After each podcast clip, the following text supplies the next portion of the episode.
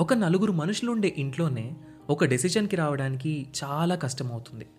అలాంటిది ఇంతమంది ప్రజలు ఒక దేశాన్ని ఎలా పరిపాలిస్తున్నారు? ఇండిపెండెన్స్ వచ్చాక ప్రజాస్వామ్యంతో నడవడానికి సిద్ధపడ్డ ఇండియా ఇన్నేళ్ళు ఒక దేశంగా నిలబడుతుంది అని ఎవ్వరూ అనుకోలేదు. అలాంటి ది మోస్ట్ కాంప్లికేటెడ్ డెమోక్రసీ అయిన ఇండియా ఇన్నాళ్ళు ప్రపంచంలోనే అతిపెద్ద డెమోక్రసీగా ఎలా ఉంది? మనం దీన్ని ఎలా అర్థం చేసుకోవాలి? వీటన్నింటి గురించి మనకు అర్థమయ్యేలా చెప్పడానికి మొదలవుతున్న show decoding democracy with doctor JP hosted by మీ సాయి కిరణ్ చల్లా. లోక్సత్తా అధ్యక్షులు ఎక్స్ ఐఏఎస్ ఎక్స్ ఎమ్మెల్యే అయిన డాక్టర్ జయప్రకాష్ నారాయణ్ గారి నుండి మనం వీటి గురించి తెలుసుకుందాం. ఆగస్ట్ ఫిఫ్టీన్త్న మొదలై ప్రతి ట్యూస్డే ఒక కొత్త ఎపిసోడ్తో మీ ముందుకు రాబోతుంది. ఈ షోని మీ ముందుకు తీసుకొస్తుంది Kathanika media in collaboration with FDR.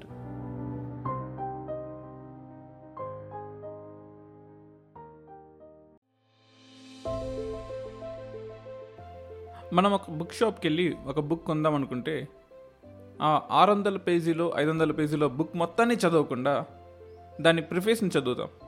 ఆ బుక్ యొక్క మీనింగ్ని అర్థం చేసుకుంటాం కదా? అందుకోసమే కదా ప్రిఫేస్ రాసేది. అలాగే Indian constitution the bulkiest written document written constitution in the వరల్డ్ని అర్థం చేసుకోవడానికి preface I mean preamble of the Indian కాన్స్టిట్యూషన్ని కూడా చదవాలి.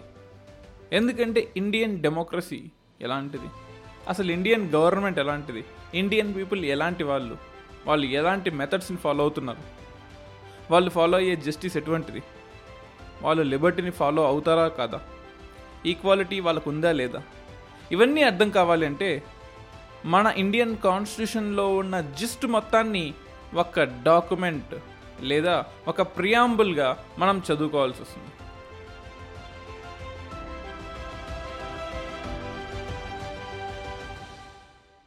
We the people of India having solemnly resolve to constitute India into a sovereign socialist secular democratic republic and to secure to all it citizens justice social, economic, and political, liberty of thought, expression, belief, faith, and worship, equality of status and of opportunity, and to promote among them all fraternity, assuring the dignity of individual and the unity and integrity of the nation. In our Constituent Assembly, this 26th day of November 1949, do hereby adopt, enact, and give to ourselves this Constitution. Preamble బాగుంది కదా? చదువుతుంటే మనకేదో తెలియని దేశభక్తి పెరుగుతున్నట్టుంది. అసలు ఈ ప్రియాంబుల్ని ఒకసారి విడదీసి చదువుదాం. అసలు ఏముంది ఈ ప్రియాంబుల్లో? ఈ ప్రియాంబుల్ మనకేం చెప్తుంది? ఒక ఎన్ఆర్ఐ కానీ ఒక ఇండియన్ కానీ ఒక ఫారిన్ నేషనల్ కానీ ఇండియన్ కాన్స్టిట్యూషన్ని తెలుసుకుందాం అనుకుంటే ఈ ప్రియాంబుల్ని ఖచ్చితంగా తెలుసుకోవాలి. ఎందుకంటే we the people of India ఈ ప్రియాంబుల్ని చదివే మేము we the people of India మాకై మేము రిజాల్వ్ చేసుకుంటూ మాకై మేము ఒప్పుకుంటూ ఇండియాని ఎలా మార్చుకున్నామంటే ఇండియా ఒక సోవరెన్ కంట్రీగా మార్చుకున్నాము. సోవర్నిటీ మమ్మల్ని ఎవడు దెబ్బతీయలేడు. మమ్మల్ని ఎవరు డామినేట్ చేయడు. మేము ఒకరి కింద గుత్తాధిపత్యంలో లేము. మేము బ్రిటిష్ కాలం లాంటి కాలంలో లేము. మేము ఏ కంట్రీ కింద పనిచేయట్లేదు ఏ కంట్రీకి భయపడట్లేదు. India is a sovereign country India ఒక ఇండిపెండెంట్ కంట్రీ రెండో పదం సోషలిస్ట్. మన సోషలిస్ట్ భావాలు మన బ్లడ్లో ఎప్పుడూ ఉంటాయి. ఎందుకంటే ఇండియా హిందూయిజం కానీ క్రిస్టియానిటీ కానీ ఇస్లాం కానీ ప్రతి ఒక్క రిలీజియన్ చెప్పేది హెల్ప్ ఆల్ సర్వ్ ఆల్ అంటుంది కదా. So respect of the religion మన ఇండియన్ బ్లడ్లో ఉన్న క్వాలిటీ ఏంటంటే అందరికీ హెల్ప్ చేయండి. సోషలిజం కూడా అదే చెప్తుంది. కేవలం కొంతమందే కాకుండా అందరూ డెవలప్ అయ్యే విధంగా గవర్నమెంట్ కొన్ని పాలసీస్ తయారు చేయాల్సిన అవసరం ఉంది. ఇండియా అనేది ఒక సోషలిస్ట్ కంట్రీ ఇండియా అనేది క్యాపిటలిస్ట్ కంట్రీ కాదు. కానీ ఇప్పుడు మనం ఫాలో అయ్యే మెథడ్స్ పూర్తిగా వేరు. ఇండియాని అమ్మడం పక్కన పెడితే ఇండియాలో ఉండే పిఎస్యు కంపెనీస్ని ఇండియాలో ఉండే ఇన్స్టిట్యూషన్స్ని ఇండియాలో ఉండే ఇన్ఫ్రాస్ట్రక్చర్ని కూడా అమ్మేస్తున్నాం. We are privatising everything we are not giving rent or lease we are privatising capitalist అనేది మంచిదే కాదనం. కాంపిటీషన్ ఉండాలంటే క్యాపిటలిజం ఉండాలి. కానీ కంప్లీట్ క్యాపిటలిజం క్రోనీ క్యాపిటలిజం వైపు దారితీస్తుంది. ఎవరో ఒకరి ఇద్దరి మధ్యలో ఉండే గుత్తాధిపత్యం ఎప్పుడూ మంచిది కాదు.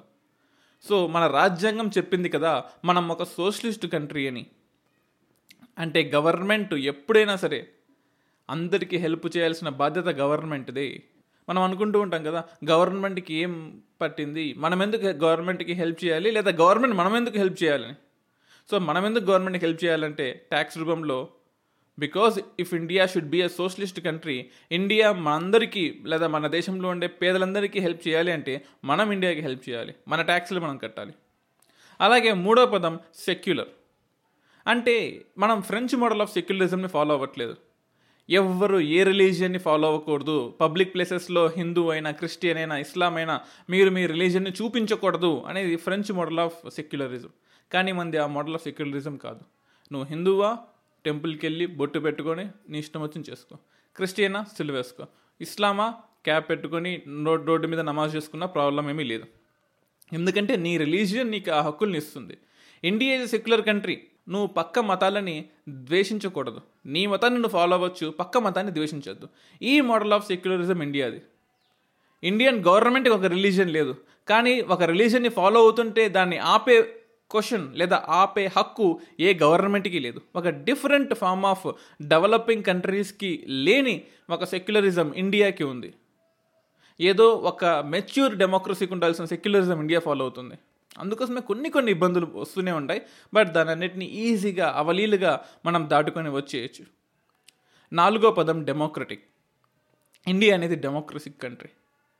India democratic country అవునా కాదా? అది పెద్ద డిబేట్. ఎందుకంటే పేరుకి డెమోక్రసీ అంటున్నాం కానీ పవర్ అంతా ఒకరి చేతిలో ఉందేంటి? ప్రైమ్ మినిస్టర్ చేతిలో ఉందేంటి? లేదా స్టేట్లో చీఫ్ మినిస్టర్ చేతిలో డిస్టిక్లో డిస్టిక్ అథారిటీ లేదా డిస్టిక్ కలెక్టర్ చేతిలో ఉందేంటి? అది ఎంతవరకు సబబు మీరు అడగచ్చు. మంది ఇండైరెక్ట్ డెమోక్రసీ డైరెక్ట్ డెమోక్రసీ కాదు. ఏ లగ్జంబర్గ్ సింగపూర్ అయితే నువ్వు నేను మన ఇద్దరం కలిసి పార్లమెంట్కి వెళ్ళి మన ఎంపీతో మాట్లాడి చట్టాల్ని మార్చుకొని రావచ్చు. కానీ అలాంటి డెమోక్రసీ కాదు మంది. నూట ముప్పై ఏడు కోట్ల పాపులేషన్ ఉన్న కంట్రీలో డైరెక్ట్ డెమోక్రసీ వర్క్ అవ్వదు. మనం కొంతమంది రిప్రజెంటేటివ్స్ని ఎన్నుకొని ఎమ్మెల్యే అని పేరు పెట్టాం ఎంపీ అని పేరు పెట్టాం ఎమ్మెల్సీ అని పేరు పెట్టాం ఎంపీలని లోక్సభకు పంపిస్తున్నాం కొంతమందిని రాజ్యసభకు పంపిస్తున్నాం. ఇలా రకరకాలుగా డివైడ్ చేసి ఎంపీటీసీలు జెడ్పీటీసీలు వార్డ్ మెంబర్ నుంచి ప్రెసిడెంట్ ఎన్నిక వరకు అన్ని డెమోక్రటిక్ ఫామ్లో జరిగి మన రిప్రజెంటేటివ్స్గా పార్లమెంట్లో మీరు కొట్టుకోండి అని పంపిస్తున్నాం. అఫ్ కోర్స్ వాళ్ళు దాని మీద డిబేట్ చేస్తున్నారో లేదా ఫైట్ చేస్తున్నారో అది ఆ దేవుడికి తెలియాలి. But India is always a democratic country మన ప్రిన్సిపల్స్ మన దేశం ఇప్పటికీ నిలబడుతుంది. మన ఫ్రీడమ్ మనకు ఉంది అంటే ఆ డెమోక్రటిక్ ప్రిన్సిపల్స్కి ఒకసారి జయగొట్టాల్సిందే ఐదో పదం రిపబ్లిక్ ఇండియా అనేది ఒక హెరిడేటరీ కింగ్ కంట్రీ కాదు. ఒకప్పుడులాగా రకరకాల కింగ్స్ విజయనగర సామ్రాజ్యము అశోక్ సామ్రాజ్యము లేదా కుతుబ్ షాహీలో ఢిల్లీ సుల్తనేట్స్ ఒకరి తర్వాత ఒకరు వాళ్ళ కొడుకులు వాళ్ళ కొడుకులు అలా ఉన్న సామ్రాజ్యం కాదు. పాలిటిక్స్లో మన ఇండియన్ గవర్నమెంట్ ఫాలో అయ్యేది లేదా ఇండియన్ ఫాలో అయ్యేది రిపబ్లిక్ మోడల్. అంటే ఆ రాజుని లేదా ఆ మినిస్టర్ని ఆ ప్రెసిడెంట్ని ప్రజలే ఎన్నుకుంటారు తప్ప హెరిడేటరీ కాదు. సో మన ప్రియాంబుల్లో ఏముంది? మన రాజ్యాంగం ఏంటో మన ప్రియాంబుల్ చెప్తుంది. ఏం చెప్పింది? We the people of India మనము ఈ దేశ ప్రజలైన మనము having solemnly resolve to constitute India ఏంటి మనందరము కూడా ఇండియాని ఎలా చూడాలనుకుంటున్నాము ఎలా రిజాల్వ్ చేసుకున్నాము సోవరెన్ కంట్రీగా సోషలిస్ట్ కంట్రీగా సెక్యులర్ కంట్రీగా డెమోక్రటిక్ కంట్రీగా ఒక రిపబ్లిక్ కంట్రీగా తయారు చేసుకుని and secure to all it citizens ప్రతి ఒక్క సిటిజన్కి ఏమి ఇవ్వాలని కోరుకుంటున్నాము? జస్టిస్ ఇవ్వాలి. ఎటువంటి జస్టిస్ ఇవ్వాలి? సోషల్ జస్టిస్ ఇవ్వాలి. ఎకనామిక్ జస్టిస్ ఇవ్వాలి. పొలిటికల్ జస్టిస్ ఇవ్వాలి. జస్టిస్ అంటే కేవలం న్యాయం కోర్టులో మాత్రమే దొరికే న్యాయం కాదు సోషల్ జస్టిస్ సో అందరూ సమానం అనే భావాన్ని కల్పించాలి. Economic justice opportunity of economy అందరికీ రావాలి. పొలిటికల్ జస్టిస్ ఒక క్యాస్ట్కో ఒక క్రీడ్కో ఎక్కువ పోస్టులు ఇచ్చి ఇంకో క్యాస్ట్కి తక్కువ పోస్టులు ఇచ్చేటువంటి జస్టిస్ మనం ఇవ్వము. జస్టిస్ అందరికీ సమానంగా ఉంటుంది. అలాగే ఇంకో లైన్లో liberty of thought so liberty అనేది ప్రతి ఒక్కరికి కావాలి. ఈ సమాజంలో ట్వంటీ ఫస్ట్ సెంచరీలో లిబర్టీ లేకపోతే డెవలప్మెంట్ ఎక్కడొస్తుందండి ఒక స్కూల్లో రోజుకి పది గంటలు ఒక పిల్లోడిని బట్టి కొట్టిపించి వాడిని సానబెట్టి ఫస్ట్ ర్యాంక్ కొట్టిపించినా సరే వాడు హయ్యర్ ఎడ్యుకేషన్స్లో ఐఐటికి వెళ్ళిన తర్వాత ఫెయిల్ అవుతున్నాడు. ఎందుకు? వాడికి ఆ లిబర్టీ లేదు. ఆలోచించే లిబర్టీ లేదు. కాన్సెప్ట్ని అన్ని ఫీల్డ్స్కి అప్లై చేసే లిబర్టీ లేదు. కేవలం ఒక సారో ఒక టీచరో వాడిని ఎలా చదవమంటున్నాడో అలాగే పర్ఫెక్ట్గా చదువుతున్నాడు తప్ప ఆ లిబర్టీ ఆఫ్ థాట్ ఆ లిబర్టీ ఆఫ్ ఎక్స్ప్రెషన్ ఆ liberty of belief faith and worship ఎప్పుడైతే ఉంటాయో అప్పుడే వాడు ఫ్రీ కంట్రీలో బతకగలే సిటిజన్ అవుతాడు. లిబర్టీ అనేది అంత ఇంపార్టెంట్. లిబర్టీ ఉంటేనే స్వేచ్ఛ ఉంటేనే డెవలప్మెంట్ ఉంటుంది. కొత్త థింకింగ్ వస్తుంది కొత్త థాట్స్ వస్తాయి కొత్త రీసెర్చ్ డెవలప్మెంట్ వస్తుంది కొత్త పేటెంట్స్ వస్తాయి ఎన్నో డబ్బులు వస్తాయి. అలా కాకుండా ఒకే మోడల్ లాగా డెవలప్ అవ్వాలి ఒకే మోడల్ లాగా ఆలోచించాలి అంటే ఎలా డెవలప్ అవుతాం చెప్పండి? ఈక్వాలిటీ ఆఫ్ స్టేటస్ సో మన స్టేటస్ ఈక్వల్గా ఉండాలి. Opportunity equality of status and of opportunity and to promote among them all so status it can be dignity of labour కావచ్చు డిగ్నిటీ ఆఫ్ స్టేటస్ కావచ్చు ఆపర్చునిటీ కూడా కావచ్చు.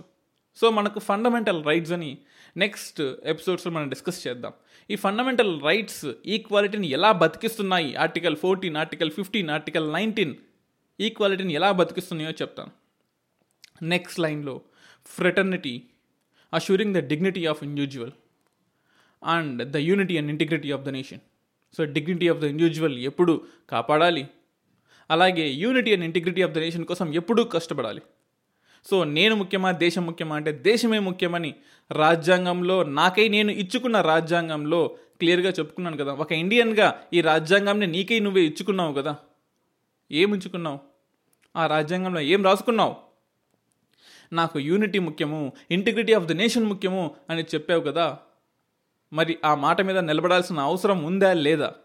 లాస్ట్లో ఇన్ అవర్ కాన్స్టిట్యూంట్ అసెంబ్లీ అప్పట్లో parliament ఉండేది కాదు. నైన్టీన్ ఫిఫ్టీ వన్ కన్నా ముందు కాన్స్టిట్యూంట్ అసెంబ్లీ ఉండేది. In our constituent assembly this twenty sixth day of November nineteen forty nine బాగా గుర్తుపెట్టుకోండి. Twenty sixth day of November nineteen forty nine do hereby ఇక్కడ నుంచి అడాప్ట్ చేసుకుంటాం అంటే పైన చెప్పిన ప్రియాంబుల్ని అడాప్ట్ చేసుకుంటూ ఈ రాజ్యాంగాన్ని ఎనాక్ట్ చేసుకుంటూ and give to our self this constitution ఈ రాజ్యాంగాన్ని మాకు మేమే ఇచ్చుకున్నాము. అంటే ఎవడో బ్రిటిష్ వాడు ఇచ్చిన రాజ్యాంగం కాదు. బ్రిటిష్ వాడు మీరు రాజ్యాంగం చేసుకోండి అని చెప్పాడు. కాదన్ను. దానికి నెహ్రూ ఎంతో నెహ్రూ నెహ్రూ టీము ఎంతో కష్టపడి రాజ్యాంగం తయారు చేసిన సరే అది యాక్సెప్ట్ అవ్వలేదు. కానీ ఈ రాజ్యాంగం ఏదైతే ఉందో ఇది ఎవడో ఇచ్చింది కాదు. అందుకోసమే first line we the people of India having solemn resolve to constitute India into a మేము ఇండియాని ఎలా చూడాలనుకుంటున్నాము మన ఆబ్జెక్టివ్స్ ఏంటి? So sovereignty socialism secular democratic republic మేము ఏం సంపాదించాలనుకుంటున్నాము? జస్టిస్ని లిబర్టీని ఈక్వాలిటీని ఫ్రెటర్నిటీని అండ్ ఎవరు అడాప్ట్ చేస్తున్నారు కాన్స్టిట్యూషన్ని మాకే మేమే అడాప్ట్ చేసుకుంటున్నాము. మాకే మేమే తయారు చేసుకున్నాము ఎనాక్ట్ చేసుకున్నాము. అండ్ మాకే మేమే ఇచ్చుకుంటున్నాము. Gave to our self this constitution so preamble of the Indian constitution అండి ఇది. అంటే ప్రియాంబులే ఇలా ఉంటే ఇండియన్ కాన్స్టిట్యూషన్ ఎలా ఉండబోతుంది? సో ఒక బుక్ కొనే ముందు ప్రిఫేషన్ ఎలాగైతే చదువుతామో. ఈ రాజ్యాంగాన్ని మీకు అర్థం చేసుకునే ముందు నెక్స్ట్ పాడ్కాస్ట్ ఎపిసోడ్స్లో ఈ రాజ్యాంగం మొత్తాన్ని మీకు ఎక్స్ప్లెయిన్ చేసే ముందు ఈ ఎపిసోడ్లో మీకు ప్రియాంబుల్ ఆఫ్ ద ఇండియన్ కాన్స్టిట్యూషన్ని ఎక్స్ప్లెయిన్ చేద్దాం అనుకున్నాను. So hope you understood the preamble of the constitution this beautiful and bulky constitution and in the next episodes మనం ఈ రాజ్యాంగాన్ని parts by parts schedules by schedules articles by articles అర్థం చేసుకుంటూ మనకు ఇంత స్వేచ్ఛ ఇచ్చిన ఈ రాజ్యాంగాన్ని గౌరవిస్తూ అంతవరకు జై హింద్.